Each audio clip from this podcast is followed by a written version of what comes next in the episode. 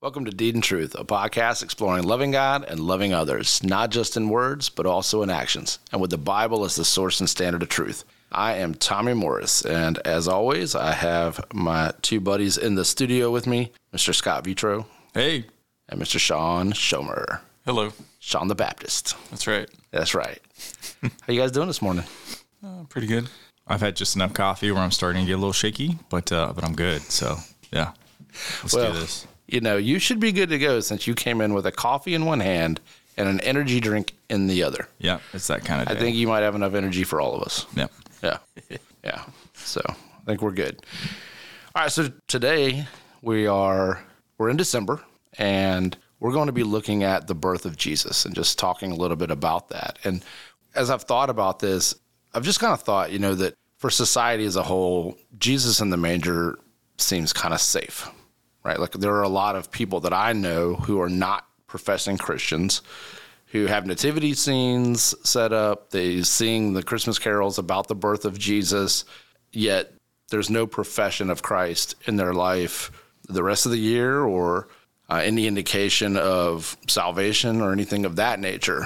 So I think there's some nostalgia that gets kind of tied into Christmas and that kind of makes that acceptable. But I think also just viewing Jesus as a baby in isolation makes it kind of safe. But, you know, obviously we know there's more to the story. And so that's why we want to talk about this today. So, you guys have any thoughts on, on that and what you've experienced yourselves? Sure. I mean, yeah, like you said, it, it is very safe to do that. I mean, even to the point where, you know, people start like kind of messing with the nativity scene and, you know, they'll have like, you know, like Star Wars characters or something ridiculous just to kind of like, you know, I guess make it more lively or funny. But it's, it's like, no, this is the birth of the savior of the world. And I don't think people sometimes understand the gravity of that and what it actually means. And honestly, you know, from a historical standpoint, because I was I've been like reading through Luke again. It's one of my favorites, you know, during Christmas time. Um, I don't really think like the wise men would have been there. You know, like I feel like they came a couple years later. I feel like the shepherds in the field who got the you know huge angelic surprise and the whole host of heaven, um, they immediately went and saw baby Jesus. So I feel like that would be more appropriate, but. Yeah, I mean it's it's a nice representation, but I mean like like you said, I mean there, there are a lot of people who you know uh, we used to call them, uh, you know, Chreaster Christians. You know, like they would celebrate Christmas and Easter, and that's uh, that's kind of what you got, you know, from from people like that, you know, during the year. Um, you know, and and just like that lack of living it out during the year and only focusing on those. So because it's culturally acceptable or fun. So Yeah. you know that baby Jesus is safe, but adult Jesus, you know, kind of brings you to your knees and makes you. Well, yeah, I mean, ba- babies aren't a threat, right? Yeah, that's right. You know, but Jesus as an adult was definitely a threat to you know the standards of the day, cultural, religious norms, stuff like that. So yeah, it is. It's a lot you know you know safer and easier to celebrate baby Jesus. Yeah, baby, baby Jesus that doesn't seem to call you to repentance the way thirty-year-old Jesus did, right? Yeah, that's right. so I think that that's that's part of it. Uh, so that is what we're gonna kind of discuss today is the fact of why Jesus came, and I want us to look at the Old Testament and just look at the prophecies that foretold His coming. You know, specifically about his birth, and then talk a little bit about why that's important, why it's important to to look at it, to study it, and you know what it means for us and as far as walking this out in day-to-day life you know so the first prophecy that, that I see is Isaiah 9 6. This isn't the first one when you're reading through scripture, but this is the first one I want to go over, is what I mean. Isaiah 9 6 For to us a child is born, to us a son is given, and the government shall be upon his shoulder, and his name shall be called Wonderful Counselor, Mighty God, Everlasting Father, Prince of Peace. So Isaiah is chock full of uh, scripture pointing to Jesus. You know, this is one about him coming uh, that we hear a lot this time of year, but, uh, you know, Isaiah talks a lot about the suffering servant and a lot of others that point towards Jesus's life on earth, his death, burial, resurrection. Um, but there are a lot of others as far as uh, scriptures that point to to Christ's coming and prophecies that were fulfilled. So, what were uh, what are some of the others that you guys have seen in Scripture? I mean, you got the uh, Genesis twelve three, where it says, "I will bless those who bless you, and him who dishonors you, I will curse."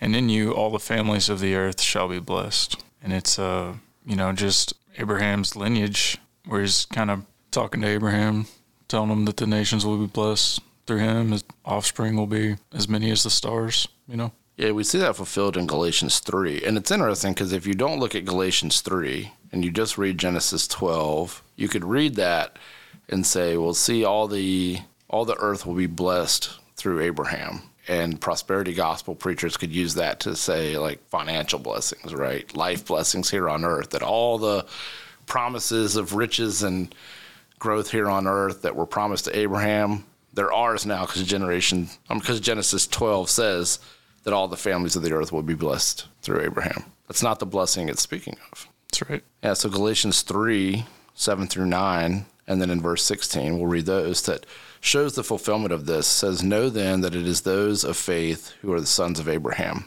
And the scripture, foreseeing that God would justify the Gentiles by faith, preached the gospel beforehand to Abraham, saying, In you shall all the nations be blessed. So then, those who are of faith are blessed along with Abraham, the man of faith.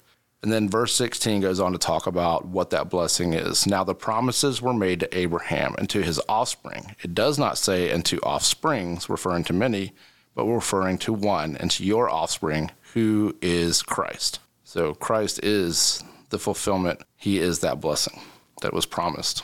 So yeah, it was uh, fulfilled that he would come from the lineage of Abraham, and we see that in the genealogies that are uh, provided as well. So do you do you mind if I take it back even further in history for a sec? Go for it. Okay. So I like that you brought up Genesis, but I, I want to go back even further. So in Genesis three fifteen, this is right after Adam and Eve sin, and so God's kind of telling them, you know, what's going to happen now. And he says, I will put enmity between you and the woman, and between your offspring and her offspring. He shall bruise your head, and you shall bruise his heel.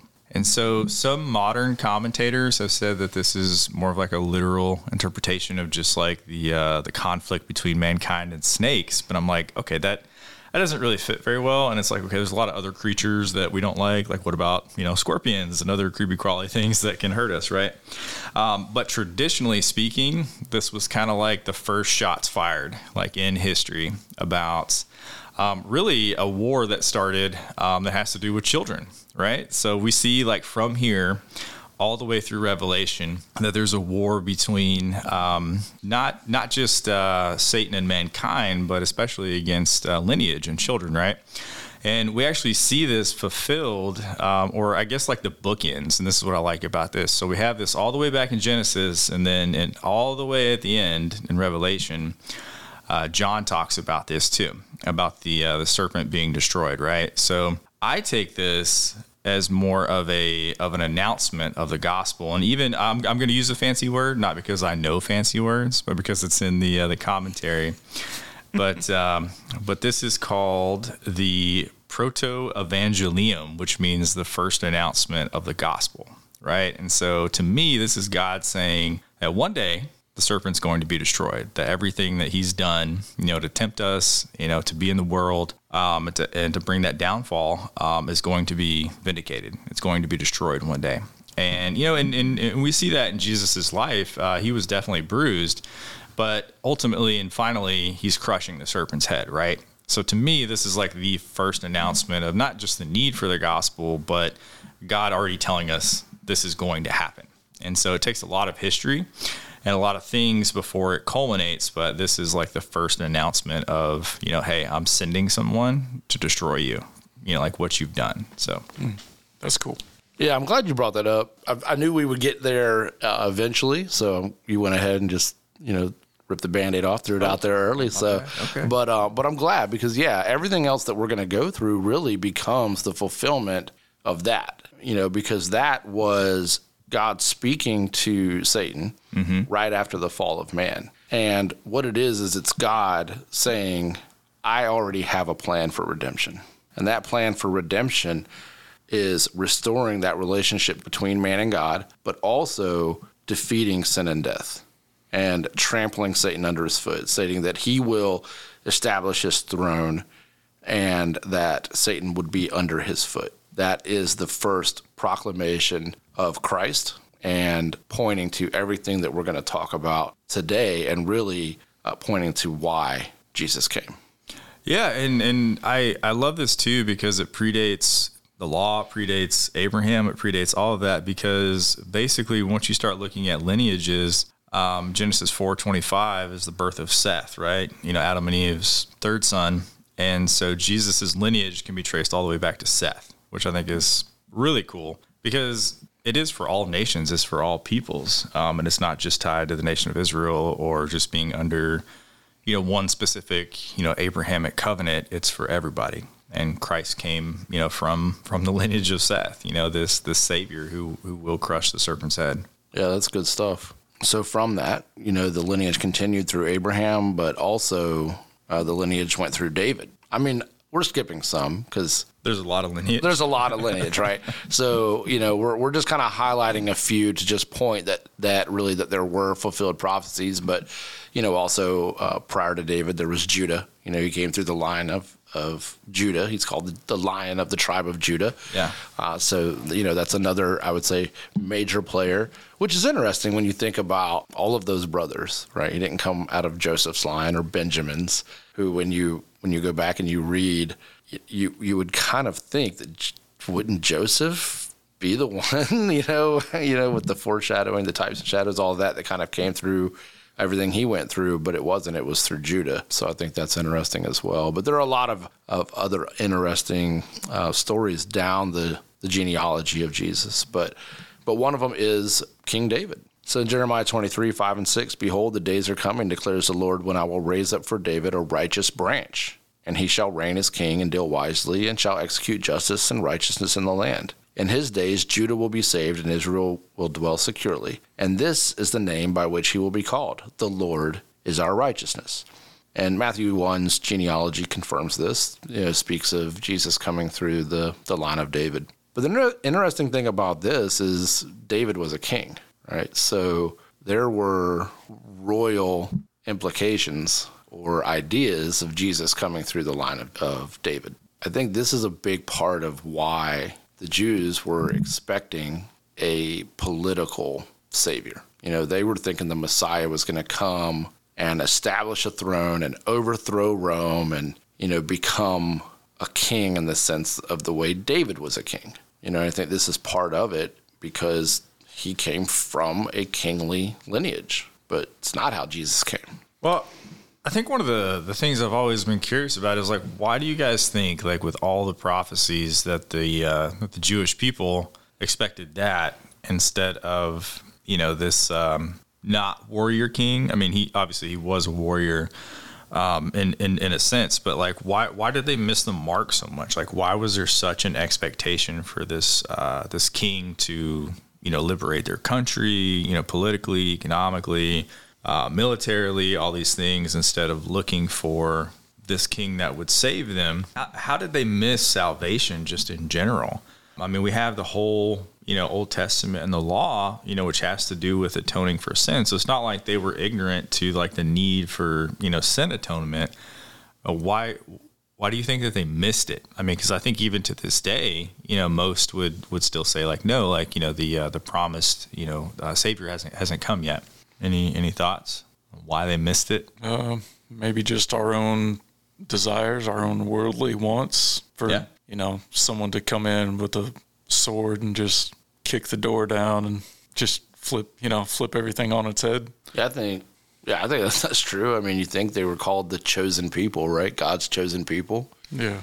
So I think that can uh, maybe bring uh, bring about a little bit of entitlement, yeah, yeah, arrogance, yeah, and thinking that well, surely God's going to come and make us this great nation the way Rome is, right? Like he's going to flip the script, make Rome destroyed, make us the new Rome, make us the new great nation. But it's interesting you bring that up, Scott, because I've I've thought about that. Even as I was studying through this, I've just thought of all the prophecies that Jesus fulfilled, and we're going to discuss some more, um, just to just to kind of point at how cool it is to to see them fulfilled. But I'm like, why the one of coming from David's line like why that one over all the others to to lock in on that and say Jesus is coming from the line of a king and just run with that and then when all the other ones get fulfilled right in front of their face, it's just like, nope.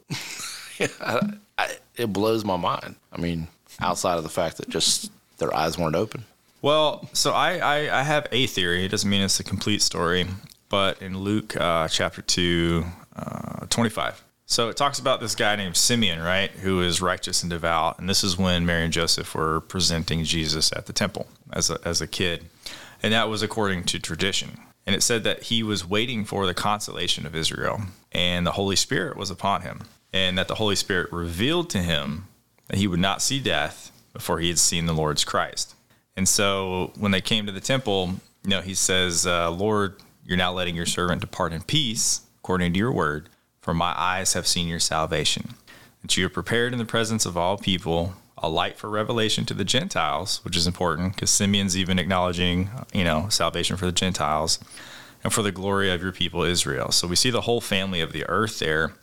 But my kind of theory here, and you know, maybe it's a little presumptive, but he was filled with the Holy Spirit. And the Holy Spirit had revealed this to him, had correctly led him to the right conclusion. And it's also really sweet, you know, that God would uh, say that to somebody and just how overjoyed he was because later on it says that like you know whenever they brought him in that he like picked him up. He picked jesus up and like looked at him and you know and was like blessing you know god and saying all these awesome things. But the holy spirit had revealed it to him and i think that without the holy spirit revealing the truth to us even if it's a whole nation like israel then you know you're going to miss the mark and without the holy spirit you're going to rely on your own understanding and i think that's where people got it wrong they were relying on their own understanding and expectations without, you know, asking God or, you know, saying, hey, like, you know, please reveal this to me, like in your spirit, because the Holy Spirit was obviously active before the New Testament. It's not like, oh, the day of Pentecost, and now we have this new, you know, person of the Trinity. Uh, the Holy Spirit was always there, you know, to reveal truth to people. Yeah, I mean, we see the Holy Spirit back in Genesis as well, right? The Spirit of God hovering over the waters. Yeah. I mean, uh, sometimes people forget that. But yeah, you know, I think about Peter. You know, Jesus said, Whom do men say the Son of Man is? You know, and they go on to say, Oh, they say that you're Elijah or you're one of the prophets or you're a good teacher. And, you know, and then after the list, you know, he says, Well, who do you say I am? And Peter says, You're, you're the Christ, the Son of the living God. And Jesus responds and says, God revealed this to you. Not you by flesh and blood. Yeah, not by flesh and blood. So yeah, it does. It takes it takes God, it takes the Holy Spirit opening our eyes to see that. Yeah, and I mean, and that that's actually a great example because I think pretty much right after that is when Peter says, like, I'll, I'll never, you know, deny you and and all these things. And he was relying on his own understanding, and he was totally wrong, and he wasn't, you know, seeking the Holy Spirit's guidance in that. Yeah. All right, so to keep going and just look at a, a few more prophecies that were fulfilled. So the next one we see is that Jesus was born of a virgin. Isaiah 7:14 says, "Therefore the Lord himself will give you a sign. Behold, the virgin shall conceive and bear a son, and shall call his name Emmanuel." And in Matthew 1:22 through 23, uh, we see the fulfillment of this. But the setting of that is Joseph. So Joseph is betrothed to Mary, right? They're going to get married, and then the angel comes to Mary and lets her know, like, you're going to give birth to the Messiah.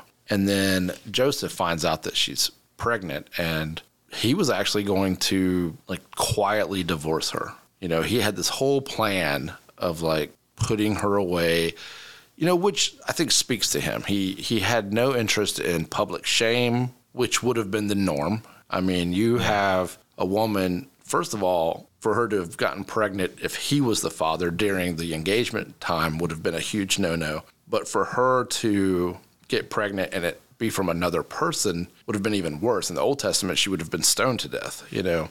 But in this, he could have publicly divorced her, publicly shamed her, basically made her like a pariah where no other man would have wanted her. But he doesn't. He's uh, in an honorable move. He looks to divorce her quietly in the betrothal and like let her just kind of go on her way and go have the baby. But then the angel comes to Joseph to say like, "Whoa, don't do that. Like you, you're going forward with this. Like go ahead and take her as your wife. You know that she, the baby that she has is is born of is uh, of God. You know, this is the Messiah, and in that it says that all of this took place to fulfill what the Lord had spoken by the prophet. Behold, the virgin shall conceive and bear a son, and they shall call his name Emmanuel, which means God with us. So that's what we see in Matthew one. So in that interaction between the angel and Joseph, we see that fulfillment of the prophecy from Isaiah, which is which is super cool.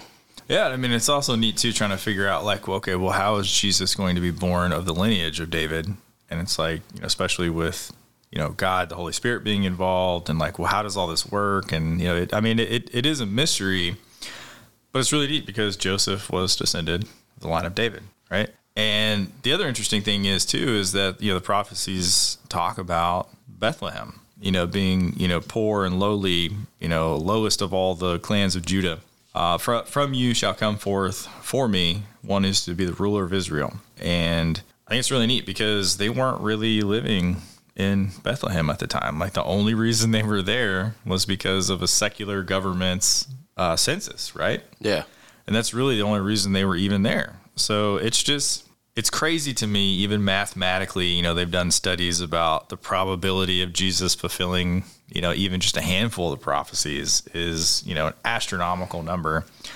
But for him to come from David's lineage, uh, came through Joseph, and then to be born in Bethlehem, you know, seemingly was just by by chance, right? But I mean, that's the word chance doesn't really hold any power, especially in our modern terms. You know, we we like to say, oh, well, it's by chance. Well, that's that's like dealing a deck of cards. It's a mathematical probability. The word chance holds no power, and it wasn't just by chance. It was a divine appointment that you know God had said you know thousands of years earlier was going to happen, and then we see it happen, and it's just it's wild. Yeah, definitely. the The interesting thing too is Bethlehem. That kind of like you said, like lowly place.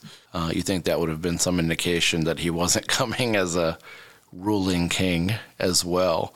Um, but yeah, that another prophecy from Micah 5 that was fulfilled, we see in Matthew 2. The next one we see, actually, it's interesting because this kind of touches on what you said earlier about the wise men, right? Like we always put them in the nativity scene like they were there the day of his birth, uh, but they weren't because the setting of when they come into the picture is with King Herod. And Herod hearing that there's a, a king of the Jews who has been born, right? And him, out of obviously protecting his throne, decides he wants to kill him. But he lies and says that he wants to go worship him. And by this point, I mean, Jesus was probably a couple years old because Herod makes a decree to kill all of the male children from the age of two and under. So that's the indication that Jesus was probably two at the point that the wise men talked with Herod and then went and left out to go worship him. You know, and so that that's a fulfillment of uh, Jeremiah 31 when it talks about Rachel uh, weeping at the blood of her children being spilled. Yeah, and to me, it goes back to my earlier point, and you know, and everybody may not share this this idea, but from Genesis, like that to me was the kickoff of a war between Satan and the woman's offspring, right? So to me, there's always been a war on on children, and every time something happens, it it costs something, right? So even Jesus's birth, it cost the lives of all these little kids, all these little boys um, in Israel, because the serpent, you know, Herod, you know, in in this instant was jealous. He was threatened already. So going back to like our conversation about Talladega Nights and baby Jesus and all these things. I mean, I, I guess realistically, a baby isn't just unassuming and, and non threatening. I mean, even just a baby terrified Herod, you know, of, of, of his power and reign and all these things. And he ended up uh, killing a bunch of kids over it just to try to find Jesus and stamp that out. But we know through God's providence that that's not going to happen. And Mary and Joseph end up fleeing to Egypt for a while. They're kind of these nomadic, you know, people for a bit until it's safe to, you know, come back home and raise Jesus where, you know, he's meant to be and where, you know, he, he needs to be. Yeah. And it was, you know, Herod's threat that led them to go to Egypt, which ended up fulfilling the prophecy from Hosea, you know, that God said he would call his son out of Egypt. Oh, yeah. You know? Yeah. So, yeah, it all stemmed from that with Herod. But it is interesting. I mean, the other day on Twitter, somebody had posted this picture. If you could go back in time, somebody posted this question. If you could go back in time, any point in time, thousand, two thousand years ago, what would you do? And this one guy responded back, I would I would find Jesus and assassinate him. And I was like, Good luck. yeah, and I, but I thought about this, right? Like we're looking at this, and I'm like, been tried. Yeah. There was so much divine intervention too, like from Joseph not divorcing Mary and then, you know, an angel came down and was like, Hey, you know, run to Egypt and then again it was like, Hey, the coast is clear. Y'all can y'all can move again, you know. I mean God God was in that whole that whole interaction for lack of better words, you know, from from birth to whenever they moved and hopped around and all that stuff. So I mean you're gonna you're gonna try to like hunt down God and kill God. It's just crazy. Yeah, I mean, God will accomplish His purposes. And when He made that statement in Genesis three fifteen that one would come who would crush the head of Satan, He would fulfill that. You know, He will accomplish His will, regardless of Satan attempting to kill Jesus or Herod attempting to kill Jesus or you know even any attempts to kill anyone from the lineage along the way it just wasn't going to happen. I mean, even Satan and trying to tempt Jesus to throw yourself from this high point. Scripture says, you know, not a not a bone will be broken. So go ahead, throw yourself, prove it, prove you're Jesus. You know, so just always this attempt, and even with the cross, you know, I think Satan, you know, looking and thinking, finally, we get to put Christ to death. You know, but ultimately, in His resurrection, He defeats sin and death. Yeah, which is strange in itself because being Satan, he knows that God's going to accomplish his will. So what what type of blindness and arrogance would he have to have to say like, "Oh, well, I'm going to kill God's Messiah?" And you know, not understanding that there's there's no way. I mean, he has a part to play. Um, there, there's a purpose and a reason for his existence. I don't fully understand it but for him to think that he was going to accomplish his will over God's will, I mean, it just speaks to why Satan is who he is. The the story is wild. I mean, just just going back to like him fleeing to Egypt and Herod, you know, God God uses this variety of ways to accomplish his will, and it's not always just well, I'm gonna snap my finger and make something happen. Because you know, to me, it's like okay, well, the easy way out would have been, well, God could have just killed Herod. You know, he could have died of cancer or fallen down some stairs or something, and then they wouldn't have had to flee to Egypt and do all these different things. But God, in His sovereignty, had said, like, I'm to call my son out of Egypt. So there was a reason and a purpose why He did that, and and we we see that throughout Jesus's miracles. You know, He doesn't heal everybody the same way every time. And I see this theme with God where, you know, he, he does use his, I guess what we would call his supernatural powers to, to accomplish his will things that we don't ordinarily see or, or, or, do. But a lot of times he just uses the world, the natural creation, to accomplish his will. And it was the same thing with all these prophecies too. He didn't need to, you know, throw down, you know, his, his well, I don't say bolts of lightning. You know, that's that's more of like a mythological thing. But anyway, you know, he he didn't need to exert his you know supernatural will on earth to accomplish it. He accomplished it anyway, which is even cooler to me because I mean on one hand, if he had just accomplished his will and just knocked out all of his enemies and made the path completely clear and straight, um, it, it, wouldn't be as great of a testament to seeing all the struggles that humanity and the whole lineage of Jesus went through to get to that point. Because I mean, speaking of you know of his lineage and just his birth, yeah, it's, it's so important to. Rem- to remember the the humble estate that he came from, and then just even the lineage. Talking about that, I mean, there were so many just what we would look at their stories and say these were terrible people, um, men and women throughout his lineage, but God interweaves all this brokenness into the lineage to prove a point that he is greater than that, that he can accomplish his will no matter what, and it's amazing. Yeah, and the neat thing, just you know, for me, and in looking back at the fulfillment of the Old Testament, is when I think about Jesus on the road to Emmaus, and you know, these two guys are walking and talking, and you know, they're just kind of struggling with the fact that that the one who they thought was the Messiah was dead, and them thinking like, did we did we get it wrong? You know, was he not? Like, what what just happened? And and Jesus calls them foolish ones and slow of heart to believe. And then it says that he opened up from Moses to the prophets and interpreted to them all the scriptures the things concerning himself. You know, so he goes back and says, "Let me let me lay it out from from Moses, right? Genesis on, and let me show you all that God did to bring me to this place and why I am the Messiah." And that's like super cool. Yeah, those guys probably ran back to town and were just like, dude, guess what just happened to us? You know, and just started preaching the gospel, so to say. Well, that's that's another crazy thing about that story is while they're on the road to to Emmaus and he's explaining these things, they don't really know who he is yet. This is just some some random dude who popped out of nowhere who's you know speaking all this stuff to them and and how and then it was like after he had finished, they finally realized who he was. And then they like freak out, you know, and go tell everybody and you know, realize it. And it's like, what, you know, but that's the crazy thing, you know, the, these these men and, and, women, you know, spent so much time with him, and he had literally told them he made it very black and white.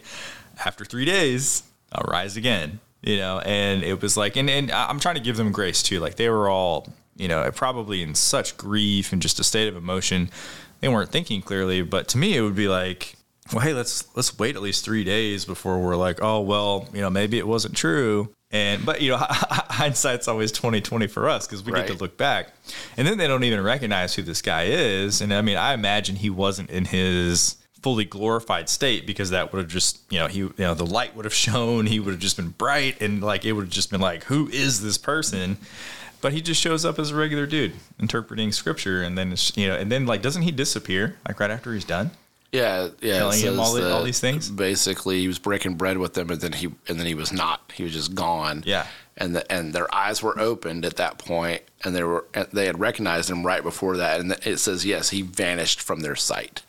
And then they said, "Did our hearts not burn within us as he spoke?" You know. And then yeah, they did. The very next thing is they ran and told the eleven disciples, like, "Hey, we saw him. He's risen. Like this is awesome." You know, so thinking about their response to it, you know, as we kind of finish up, what when we think about this, when we when we read the Old Testament and we see how it points to Jesus, and then when we go into the New Testament and we see these things fulfilled, what should this do in us and our hearts? I mean, it should make our hearts burn as well. But the thing is, and it's it's natural, but it's part of our fallen state. But we have so much history to look back on.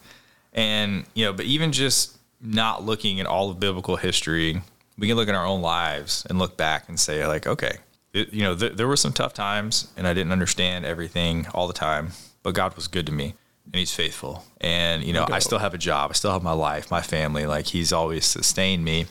And I think it kind of points back to to the Holy Spirit too, because just you know, just like what we're talking about, these these people spent so much time with the actual physical living Jesus, and then they still had doubts and concerns, and it's because I think that you know the application of the Holy Spirit wasn't quite there, or they were trying to ignore it and rely on their own understanding about like, well, you know, may, maybe this wasn't what was supposed to happen, um, but in fact, it was.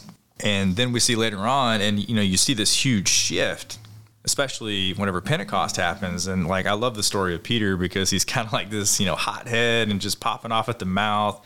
And then Pentecost happens, and something strange, you know, to me happens. He starts to like, there's like this instant maturity in Peter, and he gives, you know, the sermon at Pentecost and he's right on target. And I think that that was, you know, God's fulfillment of pouring out the Holy Spirit.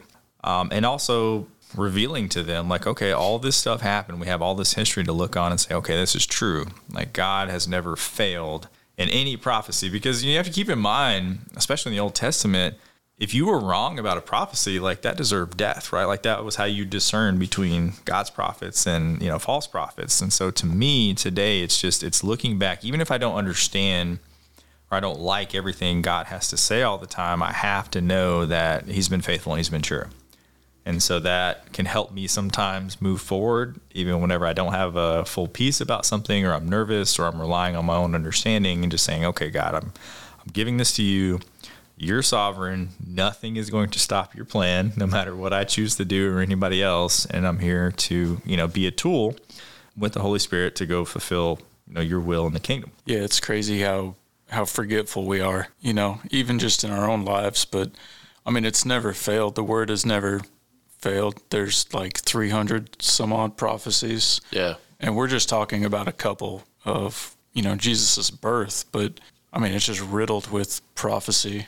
There was a I think there was a book by like Paul David Tripp where he calls us like amnesiacs, you know, and he's, he's saying don't be amnesiacs, you know, just remember, remember just how good God has been in your own life, and like we've got the Bible where we can, I mean, we can look and see how God's promises were fulfilled, and they've they're true. They've never they've never failed. So why why would he fail now? You know, now all of a sudden he's just gonna you know he's not gonna follow through with his promise. Like no. So um, yeah, we've got that promise that that God will will succeed. God is faithful, and uh, you know you got Second Timothy three sixteen. All Scripture is breathed out by God and profitable for teaching, for reproof, for correction, and for training in righteousness that the man of God may be complete, equipped for every good work. It's just good to remember. It's good to remember. You can think back on your own life. And if you're having trouble thinking back on your own life, you know, open the Bible. yeah. Yeah. And I think looking at this, it should give us hope. You know, it should give us hope, one, that, uh, and confidence that the word is true. You know, like you're saying, God is faithful. You know, you, you brought up, he, this was declared all the way back in Genesis 3 you know, it wasn't like the redemption story started in Matthew. You know, this started all the way back at creation, you know, right after. So it should give us confidence in the word of God and the fact that we see prophecies fulfilled. We see God staying true to his word. You know, it, it says that his word will not return void.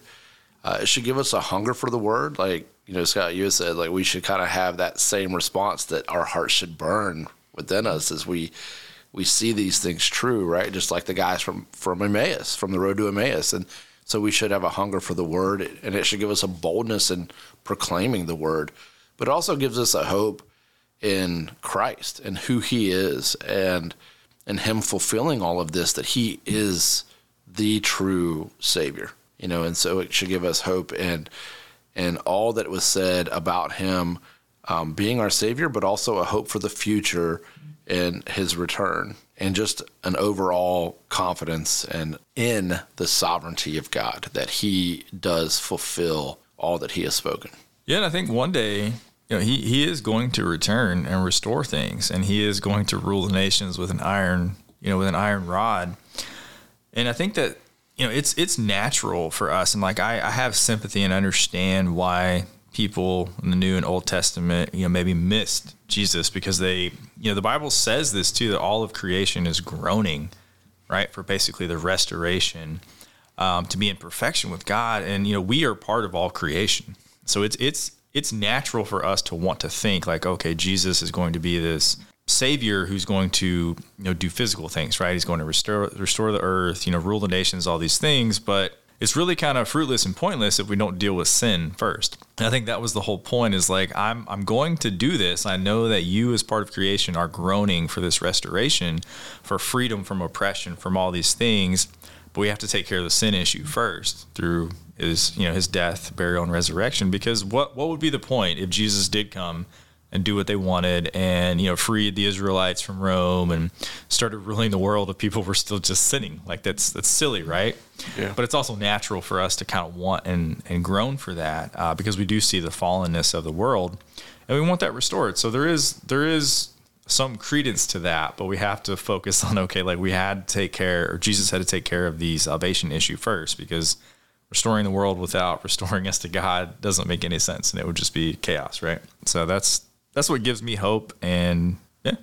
All right. So with that, just you know, I'll close just requoting this promise from Matthew 1, 22 through 23. All this took place to fulfill what the Lord had spoken by the prophet. Behold, the virgin shall conceive and bear a son, and they shall call his name Emmanuel, which means God with us. And so we're thankful for God coming in the flesh and for the redemption of mankind and the eventual restoration of all things unto him and unto perfection in him. So just keep that in mind as we continue through this this season. All right, well thank you all for listening. We are dropping new episodes every Monday, so be sure to subscribe on your favorite podcast platform that way you don't miss an episode.